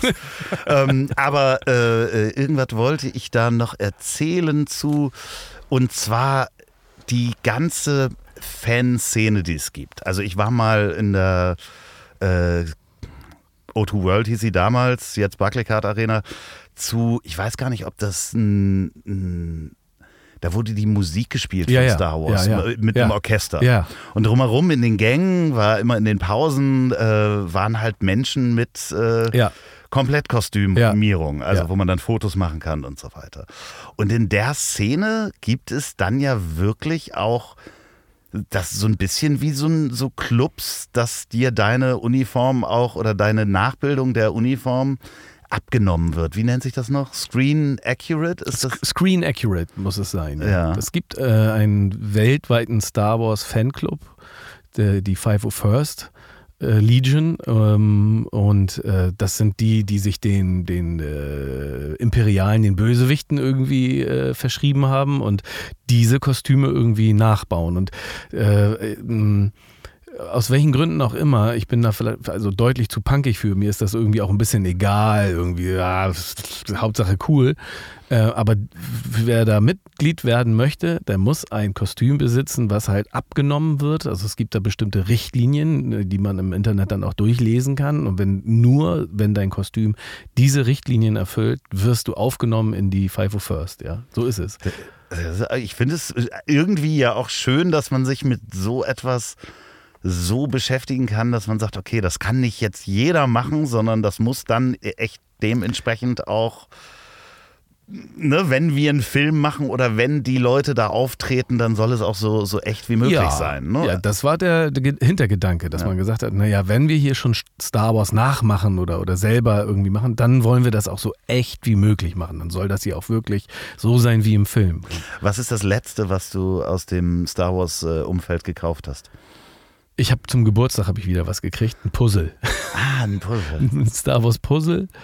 Und das letzte, ähm, das letzte, was ich selber gebaut habe, ist ein 3D-Druck, habe ich mir bestellt und den dann auch zusammengeschliffen und, und lackiert und, und zusammengeklebt vom äh, SE14C oder F, äh, ja genau. Das ist die äh, Waffe, mit der ähm, äh, der, wie heißt der, Mayfeld äh, in der Kantina bei Mandalorian den äh, imperialen Offizier erschießt. Okay, das gucken wir alle nochmal nach, was das ist, ja. weil ich habe kein Bild vor Augen, aber, aber ja, jetzt ich sag, ich könnte, es, es, es, ich könnte noch ganz detailreicher da. Ich, ich finde das schön. Ich finde das äh, wirklich schön. Also äh, ich habe, äh, wie gesagt, ich bin in mehrere Rabbit Holes gefallen. Äh, es gibt auch irgendwo ist das Richtung Osten oder Richtung Norden? Gibt es die, die nicht, ist es ein Museum? ja, eine Ausstellung. Eine Ausstellung, ist das eine feste Ausstellung? In Dasso. In Dasso. Das heißt Outpost One und ist wirklich äh, mit Liebe gemacht und ganz toll. Also wer äh, kleine Kinder hat und äh, die eine oder andere schöne Star Wars Fotogelegenheit sucht, der kann sich da das angucken und äh, die Kostüme aus der Nähe bewundern und äh, das ist auch alles sehr screen accurate und das sind Leute, die ja mit ganz viel Liebe bei der Sache sind. Echt krass. Ich wollte damit Olli P. hinfahren, weil der auch großer ah, Fan ist. Ja, schön. Der ist, der ich ich habe überlegt, das kann ich jetzt eigentlich gleich mal sagen. Ne? Ich habe überlegt, ich möchte dort gerne eine Quizshow starten, eine Star Wars Quizshow starten, online streamen und sowas. Und dann möchte ich gegen andere prominente Verrückte, zum Beispiel äh, Trivial Pursuit oder sowas spielen. Also Star Wars Fragen. Ach, schön. Sachen. Ich möchte, das, das ist mein Twitch. Plan. Ich sag dir, Twitch-Kanal ähm, ja, sowas. Aber das ne, muss natürlich gleich riesengroß sein. Ja, ja, muss natürlich gleich riesengroß sein. Also Disney, ihr wisst Bescheid. Wie, äh, wie, hast du die letzten, also ihr habt die letzte Platte 2019 rausgebracht. Ja. Kurz, kurz bevor es losging mit dieser Pandemie, ihr wolltet auch Im, richtig auf Tour gehen, ne? Wir waren auf Tour, zum ja. Glück. Das hat uns wirklich echt auch ein bisschen den Arsch gerettet. Aber ihr hattet, hattet ihr nicht noch schon Termine, die ihr auch absagen musstet? Ja, ja, klar. Ja, okay. Doch einiges an äh, Festivals äh, im Sommer, was auch immer total schade ist, weil auch Festivalsommer ist immer sehr schön und sehr abenteuerreich so. Ähm, und auch, naja, das Geld. Das schöne, der schnöde Mammon, alles weg irgendwie, aber hey, ja. Ja, es sollte das, anders kommen. Da, da, kommen ja noch die Millionen von Spotify. Na klar. Äh, äh, klar, also Na klar. ist natürlich die ganzen Musikrechte und so weiter. ähm, da hat man, also ich habe so das Gefühl, ich habe dich ja auf, auf Instagram auch dann wahrgenommen, so diese Pause hast du auch so ein bisschen genutzt, um Social Media für dich äh, zu erweitern, kann man das so sagen? Ja, das ja. ist ja auch tatsächlich etwas, was mir in der Zeit irgendwie angefangen hat, nochmal mehr Spaß zu machen. Also ich habe gerade äh, äh, unter Björn Beton auf Insta äh, äh, poste ich gerne äh, Sachen, ähm, fühle mich da auch irgendwie wohl und ähm, also macht das macht mir richtig viel Spaß. Und irgendwann bin ich dann ja auch auf die Idee gekommen, auch noch einen Podcast irgendwie zu machen, nachdem alle anderen Menschen auf der Welt, die auch einen Podcast sich angelacht haben, habe ich auch einen gemacht mit meinem ähm, mit meinem Kumpel, will ich mal fast sagen, mit meinem Kumpel Jan Günther, den ich im wahren Leben echt nur ein paar Mal getroffen habe. Und jedes Mal, wenn wir uns getroffen haben, haben wir uns echt super verstanden. Es war total so, oh, wir hatten uns immer so viel zu erzählen und das, das, das war immer sehr inspirierend und so. Und dann ähm, habe ich äh, ihm vorgeschlagen, wir könnten uns doch quasi on-air näher kennenlernen. Und das ist jetzt unser kleiner Podcast geworden. Äh, gefährliches Halbwesen. Das hätte ich natürlich auch gesagt. Gefährliches Halbwesen. Ich mhm. musste natürlich sofort an Cthulhu denken, weil da sind auch die Krakenarme auf dem Cover. Und ähm, Stimmt. Ja, natürlich. Es war so meine erste Assoziation. Deswegen war ich so schnell auch bei äh, Pen and Paper Roleplay. Und ich möchte mit dir ein Spiel spielen, was ihr auch immer spielt und was wir auch schon kopiert haben. Ähm, das heißt, heißt bei euch nämlich nackte Wahrheit oder Räuberpistole. Ah. Und das Lustige ist, das haben wir ja schon hier bei Ich hab dich trotzdem lieb einfach mal ausgeliehen. Ja. Ich hab dich vorher gefragt. Ja. Ähm, ich habe auch eine Geschichte äh, von dir ausgeliehen und die Olli gefragt, weil er hatte das nicht gehört. Ah. Und ähm, das Lustige ist, als wir das veröffentlicht haben, hat mich einer angeschrieben und hat gesagt, ja, ja das, das spielen Leute auf Twitter schon seit Jahren. So, dachte so, ja, okay. Moment mal, aber das ist doch jetzt auch keine Neuerfindung. Nein. Eine Lüge und eine Wahrheit. Und der andere muss sagen, was gelogen ist und was wahr. Das ist jetzt auch. Ja, klar, aber ich fand das so lustig, weil ich, ich fand die Idee so schön und ich hätte es nicht einfach nur kopiert, ohne dich zu fragen, sondern dann will ich auch, dass die Leute wissen, wo ich die Idee Ja, her ist, habe. das ist nett. So, aber das Schöne war, weil ich es dann gesagt habe, meinte irgendjemand zu sagen, ja, das gibt's seit Jahren schon auf Twitter. Ja, das ist ein bisschen- So, pass auf, ich habe hier Jetzt zwei aber. Geschichten mitgebracht Ja. und du musst mir sagen, äh, welche davon ähm, wahr ist und welche gelogen. Ähm, ich hätte jetzt fast gesagt, mein, mein Opa hat den Streifen im Geldschein erfunden. Aber das habe ich ja nur noch aufgeschrieben, dass ich das geklaut habe und du da gleich noch was zu sagen sollst. Also, ähm, ich habe auf der Popcom mal Michael Gorbatschow umgerannt. Ist die eine Geschichte. Die andere Geschichte ist, ich habe als Kind regelmäßig Süß Süßigkeiten bei Kevin Keegan geschnaut. Oh, beides sehr gute Geschichten. Und eine davon ist wahr. Also, mit Kevin Keegan kriegst du mich natürlich, weil ich als damals, als ich mal anderthalb Jahre Fußball gespielt habe, auch Kevin Keegan gut fand natürlich. Aber der war auch lange in Hamburg, aber war äh, dann in Lehmsaal und hatte der immer so Süßigkeiten. Aber Boris, äh, nee, Gorbatschow, wie heißt der? Michael, Michael Gorbatschow. Gorbatschow. War der mal auf der Popcom? Hm, also, ich entscheide mich. Ich sag, die Michael Gorbatschow-Geschichte stimmt. Ich glaube, das, das stimmt wirklich. Das ist einfach eine zu gute Geschichte einfach. Die möchte ich auch, dass sie wahr ist. Und ich möchte auch unbedingt wissen, wie das gekommen ist. Stimmt die Geschichte? Die Geschichte stimmt, sie ist nur nicht mir passiert. sie ist äh, meinem Freund äh, Markus Ah. passiert, mit dem ich damals äh, auf der Popcom war und wir für Sub Audio da gearbeitet haben und der war hektisch, wollte was holen, ist um eine Ecke gebogen. Und in eine Menschengruppe reingerannt Ja. und äh, hat äh, Michael Gorbatschow umgerannt und wurde sofort von der Security, der war ja, der hatte irgendeinen Song rausgebracht, irgendeine Platte. Michael Gorbatschow. Michael Gorbatschow Ach, hat eine Quatsch. Platte released. Nein. Ja, und war auf Nein. der Popcom. Ja, genau. Und äh, ähm, mein Freund Markus wurde dann von fünf Securities gleich weggeschmissen, ja, und sofort runtergedrückt, äh, weil die dachten, der, der hätte das extra gemacht. Also der ist wirklich so um so eine Ecke rumgerannt und hat Michael Gorbatschow umgerannt. Wie ist es ausgegangen? Alles also gut, einmal also- für Michael Gorbatschow, Ja, alles hat gut. sich Nein, wehgetan nein, beim nein, Hinfallen äh, Nur Markus äh, hat sich wehgetan, aber ansonsten hat sich niemand wehgetan. und hat sich wenigstens Michael Gorbatschow für das, für das rüde Verhalten seiner, seiner Bodyguards Nein, entschuldigt. Nein, nein, ich, äh, ich äh, kenne, wie gesagt, auch die Geschichte nur von hoch- dem. er hat ihm- ich von, stell mir das es so war vor. ein ferner Tumult. Ich stelle mir das so vor, er hat ihm hochgeholfen und hat gesagt, entschuldige bitte, hier hast du eine CD.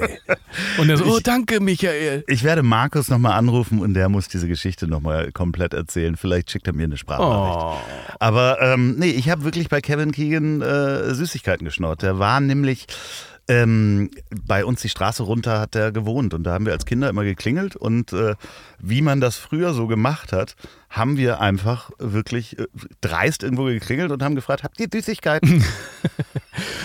Und, Und das hat ab- funktioniert, ja. Aber und wusstest du dann, also beim Ja. ersten Mal nicht, aber beim Nee, zweiten beim- Mal wusstest du dann schon, oh guck mal, das ist doch der Fußballer mit den geilen Haaren. Ja, wir sind das erste Mal sind wir mit dem großen Bruder von einem Freund von mir äh, da hingegangen und der hat sich ein Autogramm geholt. Ah, Mhm. ja. Und dann haben wir uns, glaube ich, auch Autogramme geholt und der hatte aber so eine Schale mit Süßigkeiten neben der Tür gleich stehen. Und hat uns dann auch gleich. Äh, ja, der war super freundlich. Ich weiß nicht, wie alt wir da waren. Also, das, ich. Also, ich glaube, wir waren noch nicht mal sechs oder was. Ich, keine Ahnung, wie alt waren. Wann war Kevin Keegan beim HSV? Du siehst, ich habe keine Ahnung von Fußball. Soll ich auch welche erzählen? Äh, Du kannst auch, äh, äh, ich hätte, ich wollte dir noch schreiben, kannst du eine vorbereiten, aber das ist mir in letzter Minute eingefallen. Ja, ich hab mal zu, äh, mit Be Real von Cypress Hill in der Markthalle Backstage gekifft. Ist eine Geschichte. Ja, Ich kann mich daran erinnern, Be Real wahrscheinlich nicht. ja. Das heißt, wir können ihn nicht anrufen. Nee. Die zweite Geschichte ist, ich stand mal eine Viertelstunde hinter Heidis Klum fast nackten Hintern. Also, das gemeinsam Kiffen, glaube ich, das ist Backstage relativ normal. Ähm, deswegen ist die Geschichte für mich ein, ein roter Hering. Oh, das kenne ich aus meinem Studium natürlich. Das ist eine falsche Fährte. Genau, das ist eine falsche Fährte, weil wir vorhin auch über das Kiffen gesprochen haben. Ähm, und ähm, du hast eine Viertelstunde hinter Heidi Klums nackten Hintern gestanden. Woher weißt du das? Äh, Ja, Weil die andere Geschichte zu normal ist? ja, die war halt, weil wir vorhin das Kiffen erwähnt haben und ich habe ja selber schon mal Backstage äh, gesessen und das wäre jetzt so, also mh, Das wäre zu unspektakulär, meinst du? Genau. Das würde ich nicht erzählen. da, ja, ich glaube, das würdest du nicht erzählen. Also Ich wenn hätte, es, ach, du hast recht. Ja, ja, du hast recht. Ja, ja, du hast recht. Es stimmt. Ja, aber du es- stimmt. Ich hätte sagen sollen, ich habe ihn unter den Tisch gekifft. Ja, da hat er Beispiel. eingeschlafen. Ja, genau, Während, das- ich, ja. während ich den äh, Schnaps aus dem Kühlschrank geholt habe. geklaut habe. Ja, das genau. hätte ich erzählen sollen. Ja, ja, aber wie kam es zu Heidi Klums äh, nackten Hintern? Das kann ich jetzt, ich muss jetzt verraten, ne? das ist jetzt auch kein großes Geheimnis, aber es ist ja so, diese ganze Show mit diesem roten Teppich, ne, das ist ja alles Humbug. Die meisten Künstler sind ja bei solchen äh, Events irgendwie, ne, irgendeiner Preisverleihung, Awardshow, sind die meisten dann ja schon vorher mit irgendwelchen Shuttlebussen irgendwie dahin gekarrt worden und dann fahren immer wieder dieselben gemieteten Limos irgendwie im Kreis. Und die, äh, die Promis müssen manchmal stundenlang einfach in dieser Schlange stehen und warten, bis sie dann einmal um Block gefahren werden, um sich bejubeln zu lassen. Eine absurde Situation. Ich, ich, mich, ich werde mich auch nie an sowas gewöhnen. Ich finde es total seltsam, aber irgendwie auch geil. So, und wir standen wieder bei so einer Awardshow, wurden wir irgendwie aus unserem Backstage-Karton irgendwie rausgezaubert. Hier, kommt mal bitte mit, Brote bitte hier lang. Und dann sind wir irgendwie in eine Schlange, standen, mussten wir anstehen. Und wir standen nämlich eine Viertelstunde hinter Boris Becker und Heidi Klum. Und Ah. Heidi Klum hatte im Grunde genommen nur so ein Netzhemd an, was so einmal über, über sie rübergeworfen wurde. Wie quasi so ein, ich, das kann man sich so vorstellen, wie das, was die Gladiatorenkämpfer sich Ja, so, okay. so, darin war sie eingewickelt. Und war im Grunde genommen, hatte sie sehr, sehr wenig an. Und äh, ich habe eine Viertelstunde hinter ihrem Popo gestanden. Und erst war ich noch so, ich stehe hier hinter dem Popo von Heidi Klum. Und nach einer Viertelstunde wurde das dann auch einfach echt ein bisschen langweilig. Was nicht an, an ihr liegt, wirklich nicht. Aber ich, wir wollten halt, es war echt irgendwann so, ach, können wir dich langsamer hier. Ja, und so, so war das. Aber ey, und ich bin mir nicht sicher, ganz ehrlich, ich glaube, die beiden hatten sich nicht viel zu erzählen. Ach so. Also ich habe so, ein bisschen- die waren, ich hab so ein bisschen geguckt irgendwie. die waren hatten so als Couple gecastet. ja, ja, um die waren, gemeinsam ich glaube, die sind auch in einem Auto Ja. gefahren und hatten vielleicht auch eine, eine Preisverleihung gemeinsam oder sowas, weiß ich nicht. Ähm, und äh, die, die, aber die hatten sich nicht viel zu erzählen, glaube ich. Also Ja, man weiß es nicht. Ähm, äh, heute äh, ha- hat sie ja jemand anders, mit dem sie auf Preisverleihung gehen kann. nee, die waren, glaube ich, nicht zusammen. So. Die, sind, die waren nicht zusammen. Ah, die okay. waren nur zusammen Ich dachte- eingeladen. Ich dachte, ich dachte, wir hätten jetzt hier Nein, das glaub- Sensations nein, das- Podcast nein, nein, nächste Woche ruft mich die Bildzeitung Ach wieder Quatsch. an. Das, oh, das, wenn die, wenn die so Händchen halten und küssen, das Ja, wäre ja. was gewesen. Ja. Das hätte ich mir gemerkt. Nee, nee, nee. Das war nicht so. Die Damals- haben einfach eher schweigend nebeneinander gestanden und Peinliche Stille. Wann kommt So. das Auto und so Ja, weiter? Ja, ja, ja, genau. ja. Um Gottes Willen. Um Gottes Willen. Hört mal bitte alle gefährliches Halbwesen. Ja. Äh, liebe Grüße auch an Jan Günther. Ich äh, kenne bis jetzt nur seine Stimme. Es macht wirklich Spaß. Gerade das äh, äh, Spiel werde ich auch öfter nochmal spielen. Auch äh, äh, im Privaten kann man das auch äh, Ja. äh, gerne mal spielen. Ja, Das, wir, äh, haben, wir haben jetzt auch Gäste. Du bist herzlich eingeladen. Ach natürlich. Quatsch, ja, Kannst du noch hiermit, mehr. äh, sage ich zu. Ich habe so viele Geschichten noch, die ich, die ich auch schon. Ich habe Olli auch schon mal bei uns. Ähm, die Geschichte war, ob ich das ähm, dafür gesorgt habe. Ich habe das Klo von Helmut Kohl gewechselt. Ähm, und das ist auch eine wahre Geschichte. In, seinem, als- in meiner Lehre als Flugzeugmechaniker brauchte der ein größeres Klo auf der? Regierungs, Regierungsmaschine. Ehrlich? Ja, das, genau. Dann teilst du dasselbe berufliche Schicksal in Anführungsstrichen wie ähm, äh, Bill Withers. Bill Withers hat ja nur zwei oder drei Alben rausgebracht und bevor er das gemacht hat, da war er schon 36 oder sowas, als er sein erstes Album rausgebracht hat. Und äh, bevor er äh, tolle Soul-Songs geschrieben hat, hat er äh, Toiletten in Flugzeuge ein- und Ach ausgebaut. Quatsch, Mhm. verrückt. Mhm. Ja, dann kann ich ja äh, 36, das ist jetzt, ich bin zehn Jahre älter. Mein großes Album kommt noch. Du bist jederzeit hier wieder herzlich eingeladen. Wenn es losgeht, ich möchte auch eine Sache noch sagen. Äh, Du hast ja schon bei vielen Videos äh, A, Regie geführt, bei Ja. euren äh, Videos, du hast die produziert und ich habe mir ein paar Videos angeguckt. Ja. Und ich möchte, dass ihr euch ganz dringend mal das Video da draußen anguckt. Gerade für die Menschen im Norden. Äh, und guckt mal, ob ihr einen der Nebendarsteller erkennt, weil der spielt nämlich auch mit bei Gabelstaplerfahrer Klaus. What? Kennst du den Kurzfilm Gabelstaplerfahrer Klaus? Nein. Okay, dann guckt ihr alle What? mal bitte den Film Gabelstaplerfahrer Klaus. Ah, ich weiß wen. Jürgen das Kind zum Beispiel. Der hat so ein Schnurri, längere Haare und äh, sieht. Kinn? äh, ein- Hat er ein Kinn? Ja, so ein Ja, alle großes Menschen- Kinn. Menschen ja, nee, so ein Kinn. großes Kinn. Ja, du, ich glaube schon. es gab ja. einen nämlich in Ja. der, in der, äh, äh, und das ist natürlich total komisch, ne? Also, aber es ist so. So, äh, Darsteller werden ja auch oftmals unter ihrem Künstlernamen dann irgendwie in der Karteikarte einsortiert. Und einer, der da mitgespielt hat, war Jürgen das Kind. Das so, kann sein, So ja. hieß der nämlich, also so hieß seine Setcard nämlich. Und er war auch wirklich Jürgen das Kind. Cooler Typ. Ja. Also, wenn das der gewesen ist, das würde mich sehr freuen für Jürgen das Kind. Guckt alle mal Gabelstaplerfahrer Klaus und Okay. dann guckt ihr Okay. da draußen nochmal. Ist ein sehr schönes Video, macht wirklich sehr, Danke. sehr viel Spaß. Ähm, ansonsten, falls ihr diesen Podcast beim Autofahren hört, dann freut euch auf die nächste Folge, wenn Björn mich wieder besucht, beziehungsweise ich ihn wieder besuche hier in dieser wunderschönen Baumschule. Und ähm, geht mal die Alben durch, die euch begleitet haben, unter anderem auch von Fettes Brot. Kauft sie, wenn ihr könnt. Ähm, oder hört sie bei Spotify, da kommen auch Millionen zusammen. da sprechen wir dann nächstes Mal drüber. Ähm, falls ihr diesen Podcast ähm, auf der Arbeit hört, dann ähm, fragt mal, ob ihr vielleicht äh, ähm, auch nochmal studieren wollt. So, ob ihr glücklich seid mit dem, was ihr da macht. Und vielleicht wollt ihr auch nochmal studieren. Und äh, falls ihr diesen Podcast zum Einschlafen hört, dann ähm, werden euch die äh, wunderbaren letzten Worte von meinem wunderbaren Gast äh, in den Schlaf bringen. Ich wünsche euch eine gute Nacht und einen wundervollen neuen Tag. Schlaft gut. So, und jetzt zum Abschluss noch Werbung in eigener Sache. Wenn ihr noch eine Produktion der Ponywurst Productions hören wollt, dann hört doch mal rein in den Podcast, den ich zusammen mit Olli P. mache. Ich hab dich trotzdem lieb.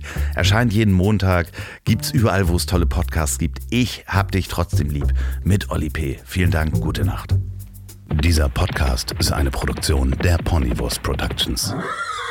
Mmh, lecker.